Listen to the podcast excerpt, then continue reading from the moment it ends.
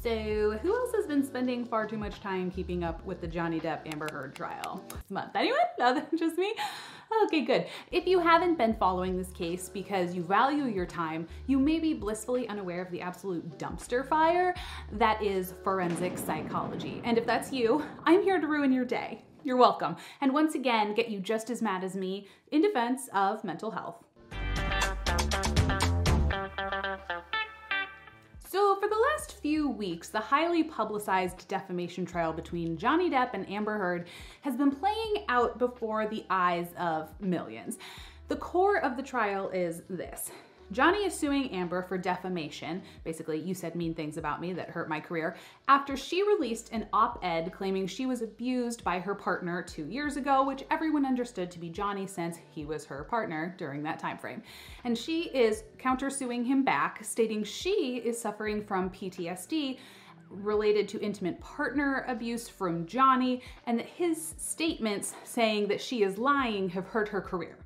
During this trial, both sides have been using mental health and substance addiction as weapons against the other team. And I've been introduced to the worlds of forensic psychiatry through all of this, and I hate it. I hate it so much. I have spent years working as a primary care nurse practitioner and have seen over and over how stigmatized mental health can be.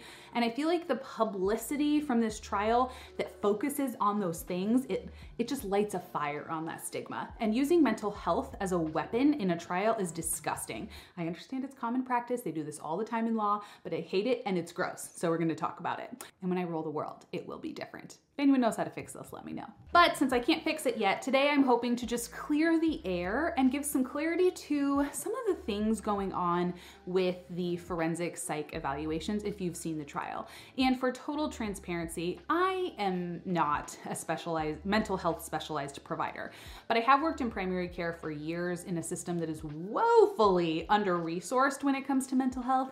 So I've seen a lot of it. I also have a lot of it, which means I have a lot of opinions. Let's rage against the nastiness that is forensic psychology together. Ready? One, two, three, go. So if you're anything like me, you may be wondering, um, hello, have you never heard of HIPAA? Like any kind of provider-patient privilege? How did this even happen? How was mental health, specifically Amber's mental health and Johnny's substance use, even brought up in a trial? As we'll see in clips in this video, Amber underwent forensic psychological evaluation, which is where I have my first beef with the court of law. The fact that a court can order a psychological evaluation on someone and then project it to the rest of the court, that is really yucky. That is super personal, and I hate it. Why, Liz, why do you hate it so much, you might ask? Because at its core, a psych evaluation provides a mental health diagnosis. And that mental health diagnosis, one, it's just very personal and invasive, and you're letting literally everyone know it. But I also hate that it's creating a link between certain disorders and then actions that are taken by people suffering from those disorders on a very public stage where it can then be publicized. And then it plays out in trial like this. Hey, pe- this person has this. And did you know people who are diagnosed with this typically act like this? And what usually happens is the people being bringing the case usually have a mental health expert diagnosing the opposing person with a bad mental health disorder, as if there are bad mental health disorders and then okay ones. Do you see how we get into a whole train wreck here? Typical examples of things that are seen as like a negative mental health diagnosis are borderline personality disorder, narcissistic personality disorder. They mentioned histrionic here. That one's actually old, but we'll use it sometimes because they mention it. And then the person defending themselves in the trial will typically try to say, no, no, no, I don't have that bad diagnosis. I have something that evokes more pity from a jury and an audience, something like P T S D. Now, objectively, there are no bad diagnoses, but that is not how the real world works. The real world does file it into good and bad diagnoses, and this just further stigmatizes and manipulates and leads into that when we literally use it in trial. In fact, during the trial, I was a guest on the channel Legal Bites, and one of the common questions in the chat that I was seeing was, if she has borderline personality disorder, shouldn't she have her baby taken away? Which really just illustrates the morality associated with certain diagnoses. Many people with borderline personality disorder are amazing parents.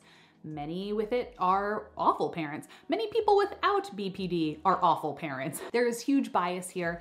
because there's such a mental health stigma, and forensic psychiatry, it's not helping that. So now that we've kind of got the basics and the background, let's break down each side's argument to point out areas I think we can be more understanding on and to just become more compassionate and informed humans on mental health.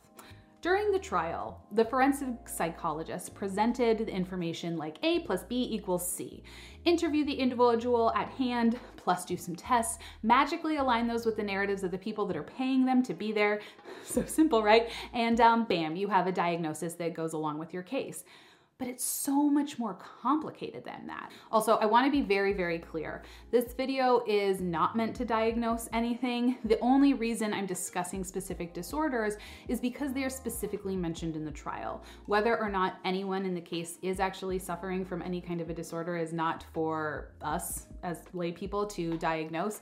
And please be kind in the comments and remember that no matter who you support in the case, there are two very, very hurt people at the center of it with their private lives being displayed for everyone to see, and they deserve our compassion as human beings. That being said, let's look at what has been trending across the YouTube and the interwebs for the past few weeks, Amber Heard's alleged mental health disorders, which, first up, pause. Let's just, let's just take a moment that that's a problem right there. Someone's mental health should never be trending news, right? That just seems disgusting. But we've seen it time and time again with celebrities because it gets clicks and views. And it's disgusting because mental health is already such a struggle. And then we have it blasted across the news because it was blasted open in this trial for people to comment on. And it's just, it's just gross.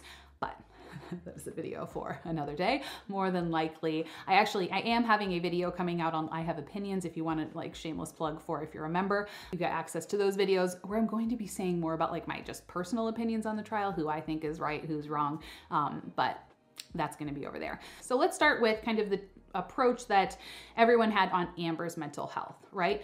The forensic psychologist that Johnny Depp's team used to evaluate Amber, her name is Doctor Curry. She is a forensic psychologist. If you are like me and this is the first time you are hearing the words forensic psychologist, it's essentially someone who does these mental health assessments for the purpose of having them be in court, right? And I hate that this exists. I hate it so much. That being said, um, of the two expert witnesses, I do think Doctor Um, Shannon Curry did a better job as a clinician, which also may just be because her speaking was much more organized and less harsh. Um, she kind of like directed the conversation really well. And she just seemed a little less angry than her opponent, even though I guess they're not technically opponents because they're not really fighting, except they did fight a lot. Anyway, although she did publicly diagnose Amber with two previously mentioned personality disorders, borderline and histrionic, and then testified that Amber was not a good candidate for P T S D, um, she kept her diagnoses very clinical. She used appropriate language um, that was really non-gendered. That's going to be a whole nother video about the importance of gender in language. And she didn't place blame on either Amber or Johnny. She didn't try to claim that any of Amber's supposed diagnoses came from abuse or, um, you know, that were genetic. Hisham says that was outside the scope of this evaluation. It was during Doctor Curry's cross-examination where things got a little bit worse. Unfortunately, there are preconceived notions about mental health and who can have what disorder. For example, it wasn't until relatively recently that women were even really diagnosed with autism spectrum disorder at nearly the rates that we see now because it was thought to be a male disease. This gendered stigma is brought into this case when the defense argues that Amber, rather than having borderline personality disorder, was simply tagged with it because she's a woman and it's easier to diagnose women with B P D. They purposefully cherry-pick the data in the way that almost invalidates a B P D diagnosis for women in general, and it's yucky. That a disproportionate number of women are tagged with a diagnosis of borderline personality disorder? No, that's not quite right. The defense argues that it's a coincidence that Doctor Curry saw symptoms that coincide with a personality disorder after Johnny had said that Amber had an undiagnosed borderline personality disorder earlier in their relationship. So it's a coincidence that you now think she has those attributes after the attorneys listed it in February twenty twenty-one before you looked at anything, and Mister Depp had made that accusation to Miz Heard years earlier. In fact, I found this incredibly difficult to watch throughout the whole trial. It appears that you can find an expert witness to agree with literally any point you have. So what literally is the point? I'm gonna um, mark law school off of my potential other careers I could go into because I cannot handle that foolishness. I did did not realize before this how manipulated Depew could get people to be and go up on the, you can pay anyone to go up on a stand and literally say anyone thing, and you can be like, oh yeah, I found this witness to say these things, and I realized that just, it means nothing, which is sad. Anyway, while Doctor Curry did publicly diagnose Amber, something I don't necessarily agree with since diagnoses like that take like much more time and a longer relationship with a patient rather than a, an, you know, day-long interview. You need that slow trust and them to really open up. But overall with Doctor Curry, I thought she did a like a slightly better job. She said, hey, I have, think she has these diagnoses, but I'm not gonna go into the X, Y, and Z of why I think she has it because it's been a fairly short amount of time.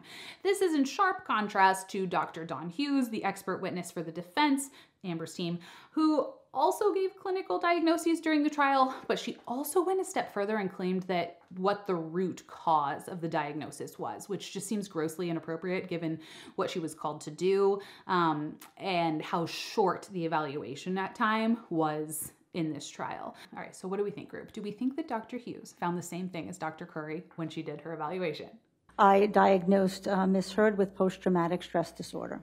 Of course she didn't. Doctor Hughes found that Amber did meet the criteria for P T S D and did not have any personality disorders. Yeah, which again is wildly convenient as this is what the defense, the people paying her, um, was also claiming in their countersuit, was she had P T S D. Doctor Hughes really outdid herself though and claimed that P T S D was caused by intimate partner abuse and that she suffered further trauma from statements Johnny had made, as you see here. Very clear psychological and traumatic effects or the exacerbation of trauma from those statements that Mister Depp made through his attorney. There were three statements um, that we evaluated to see how they affected her emotionally and psychologically, and it was my determination that they did. And it is here that we start to see an irresponsible clinician using mental health as a weapon. She has moved beyond the scope of diagnosis and moved into a dangerous speculation territory with only one side of the story to listen to, um, and she didn't listen to Johnny, and she avoided looking at the notes of the clinicians who had seen both Johnny and Amber and had different opinions. She also relied heavily on Amber's therapist notes, which, as Doctor Curry stated previously, can be biased as a therapist, um, is an advocate for their own patient and takes them at their word,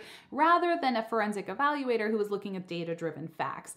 Supposedly, and let me just say that a therapist taking their patient or client at their word is not a bad thing. That's literally the point of therapy. Be an advocate for your patient in their mental health, please. We need more people to be an advocate for patients in their mental health where they're at. Um, very few people actually do this and they have few resources here, so please do that. But also it's completely inappropriate that we then pull those notes into something that people can access for a trial. Diagnosis aside, and regardless of who you believe, this is all super dangerous and problematic because on each side, someone is relying on a stereotype or a stigma surrounding a diagnosis to prove a point to the jury. Either Amber is a dangerous, manipulative, narcissistic person who will rely on verbal and physical abuse to keep her life the way she wants it, or she's an innocent victim of traumatic abuse who reacted and lashed out purely out of fear. Both could be true or neither could be true, but that's not what this is about. The problem is this whole drama is causing more stigma to build on an already highly stigmatized diagnosis such as borderline personality disorder. Everyone with a personality disorder is not dangerous or prone to violence. Similarly, not everyone with P T S D is going to experience reactive violence or be completely unable to function. And this stigma doesn't just exist in court. It exists in everyday life for so many people. If there's any point I want to make today, and um, this is really the point I want to drive home, a few ways that I saw stigma around these diagnoses playing out in my role as a provider, I think is what tipped me off to this and what made me so upset about it. So let's, I'm gonna talk about it for a second. I cannot even begin to count the number of times I have had patients, both inpatient and outpatient, be given a quick diagnosis of borderline personality disorder whenever they challenged authority, whenever they questioned things, or just in general became a difficult patient. When this label is applied, I have seen them be blown off. You see it in their chart, borderline personality disorder, and they're like, oh, everything they say is a lie. Not all the time, but I've seen it happen a lot. I have seen their pain and their concerns be ignored. I have seen their mental health diagnosis be used against them because they're now seen as manipulative, a person who is clearly not telling the truth, and now, now you're drug seeking, now you're not this. Blanket statements are made about people with this diagnosis all the time in healthcare, and it's not okay. I have had patients with borderline personality disorder uh, lose divorce settlements, this is more in primary care, and lose custody of their children because their partner used their mental health against them, saying, and saying, oh, they have borderline personality disorder, this isn't safe, you know, this X, Y, and Z happened, when I know for a fact that that person was not deserving of that action. Were they perfect? No. But did they deserve that, and was it held against them? Absolutely. I have spent hours trying to find a psychologist who would be willing to take my patients with borderline personality disorder or narcissistic personality disorder as clients to get the help they very much needed, because everywhere they tried to seek treatment, they were told after starting either you're too difficult or you'll just manipulate me. And they would be denied treatment or discharged from practices for the symptoms of the diagnosis that they were trying to get help with. Stigma surrounding mental health is real, and using it as a weapon in court isn't helping that. Now, that was kind of more uh, borderline personality personality disorders, we'll say. Now let's take a quick look at Johnny's substance use disorder, and that was how, how it was used against him. I would say that even prior to this trial, it's been common knowledge for a long time that Johnny Depp has dabbled in substances and had substance use troubles throughout his whole life, both with recreational drugs, alcohol, and prescription drugs. Um, again, why we feel the need to make this such a big deal in public and like publicize struggles like this about people's mental health conditions is beyond me. But as with Amber's mental health journey, Johnny's substance use is also being used as, you got it, a weapon of the defense, with the primary marketing being people who have polysubstance use disorder are unreliable, volatile, and dangerous. And it's affected his memory, so he can't remember. And, you know, that's how this whole thing started. Um, let's take a few look at examples from this trial where this kind of plays out. So a lot of the times when he's physically violent is when he's been consuming drugs or alcohol. So although Doctor Hughes, the one on Amber's team, claims that Johnny was still abusive without the alcohol and drugs, she does claim that they are making the violence worse. And this entire thing has been a running theme throughout much of the trial, and unfortunately it doesn't end with that. During Amber's cross-examination, Amber said that she could never trust what Johnny said because he's an addict and addicts lie. You knew Mister Depp had a scheduled business meeting or a money meeting that evening, right? No, I knew he said he did. I didn't know if he had one. Addicts lie all the time. This, again, perpetuates a stigma against people who do struggle with addiction because these claims are aimed at someone who is being portrayed as angry and abusive. The message here is anyone who struggles with alcohol and drug addiction is a bad person. Is it true that substance use disorders can make memory unreliable, make more people, make people more volatile, and potentially make them violent and dangerous? Of course it is. The research clearly will back that up. But it's not an always thing. And the issue here is that they're treating it like it's an always thing. Johnny Depp struggles with this, meaning he is abusive and violent and volatile. They are using his mental health diagnoses of addiction as a weapon, further demonizing addiction, which is already so incredibly demonized and misunderstood in the public. Except um, I did find it interesting that the Amber Heard's defense, um, they used people who do a lot of drugs as like angry, volatile, all these things, um, very hardcore, except um, Amber also has, in the trial it came out, has done some pretty serious drugs, but she's a woman victim. So for her, it's a coping mechanism and an outcome of abuse, not something that is actually making her violent.